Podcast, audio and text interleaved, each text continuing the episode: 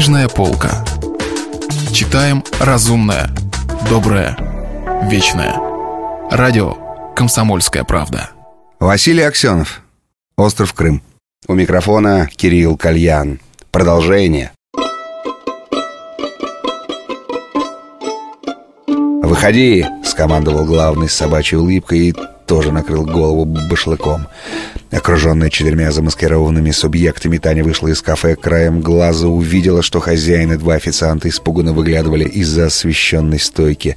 Краешком ума подумала, а вдруг это какая-нибудь очередная съемка, в которой она случайно вляпалась, и сейчас послышится оглушительное «Stop! Thank you, shooting!» Увы, это была не съемка. На набережной стоял огромный черный русабалт с замутненными, очевидно, непробиваемыми стеклами. Таню швырнули на заднее сиденье. Туда же впрыгнули и три бандита. Главный же вместился впереди рядом с шофером и снял с головы башлак. Машина мягко пошла по набережной и по заливающейся асфальтовой ленте мощно и бесшумно стала набирать высоту, уходя то ли как ведуком автострады, то ли в неизвестные горные улочки Ялты. Бандиты залепили Тане рот плотной резиновой лентой, Потом один из них расстегнул ей платье и стал сжать и сосать груди. Другой задрал ей юбку и ножом разрезал трусики и полез всей пятерней в промежность. Все делалось в полной тишине, без единого звука. Только чуть-чуть всхлипывал от наслаждения сидящий впереди главарь.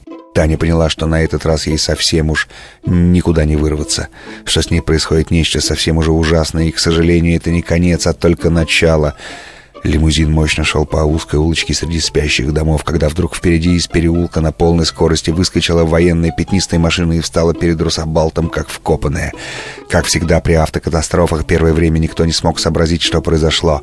Внутренности Русабалта были обиты мягчайшей обивкой, поэтому ни Таня, ни ее насильники особенно не пострадали, подлетели только к потолку и рассыпались в разные стороны на мягкие подушки. Впереди стонал, едва ли не рыдал разбившийся лобовое стекло главарь, шофер в грудь грудь которого въехал руль, отвалился без сознания. Из военной машины сразу выскочили трое парней в комбинезонах десантников. В заднем стекле была видна стремительно приближающаяся еще одна точно такая же машина, из которой на ходу, держа над головой автомата, выпрыгнули еще трое.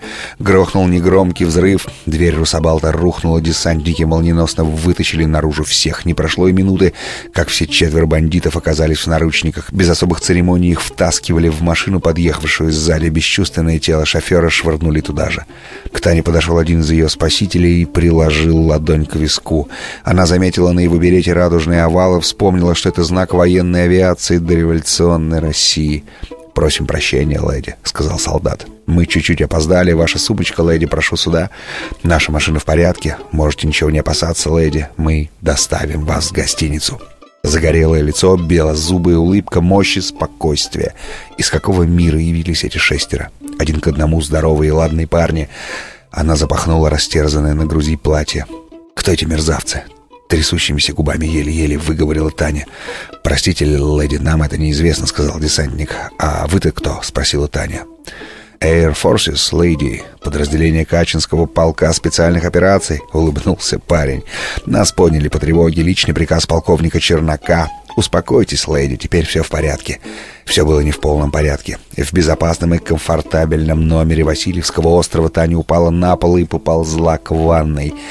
Долгое время она пыталась обогнуть мягкий надутый пуф, валявшийся посреди номера. И это у нее не получалось, потому что голова попадала под телефонный столик, а нога безвыходно застревала под кроватью. В этом положении она дергалась несколько минут и тихо визжала, пока вдруг в ярости не бросилась в атаку прямо на красный пуф, и оказалось, что отбросить его в сторону смог бы и котенок. Она добралась наконец до ванны и открутила до отказа все краны. В реве воды разделась и встала перед зеркалом. Изможденная безумная девка, вроде той из сына Вилки, смотрела на нее.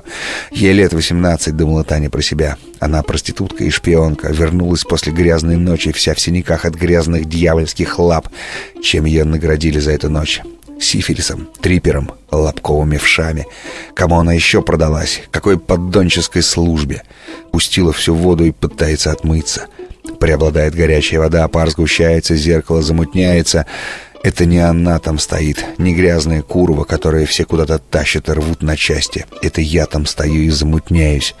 38-летняя мать двух любимых детей — жена любимого и могучего мужа, бывшая рекордсменка мира, любовница блестящего русского джентльмена, настоящая русская женщина, способная к самопожертвованию.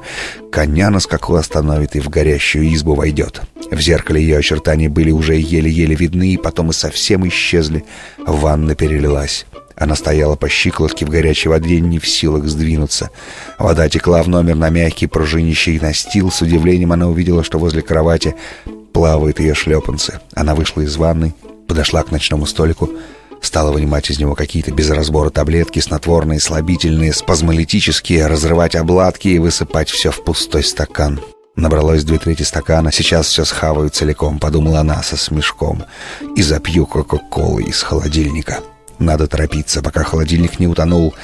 Когда сюда придут, увидят, что тело плавает под потолком. Вот будет шутка. Вот в Москве-то похохочут. Хохма высшего порядка. Горничная заходит, а Танька Лунина плавает под потолком. Дохлая чувиха плавает вокруг люстры. Вот хохма в стиле. В чьем стиле? В каком стиле? В левой руке у нее был стакан с таблетками, в правой вскрытая и слегка дымящаяся бутылка Кока-Колы. Вода доходила до колена, в дверь колотили, непрерывно звонил телефон. Вот черти хихикала она не дают довести до конца шуточку черного юмора. «Мадам! Мадам! Сударыня!» — кричали за дверью горничные. Дверь тряслась. Она сняла трубку. «Мадам Лунина, в холле вас ждет джентльмен!» — мягчайшим голосом сказал портье. «Еще один джентльмен. Сколько вокруг джентльменов!» «Все равно теперь уже никто ее не остановит. Одним махом таблетки в пасти обязательно тут же запить Кока-Колой. Последнее наслаждение. Холодная Кока-Кола!»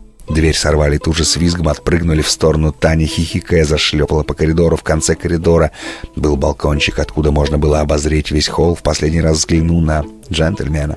Любопытство не порог, но большое свинство. Последнее свинство в жизни взгляд на мужскую свинью, которая ждет внизу свинью женскую. Если вы пропустили главу любимого произведения или хотите послушать книгу целиком, добро пожаловать к нам на сайт kp.ru слэш радио раздел «Книжная полка». Книжная полка. Читаем разумное, доброе, вечное.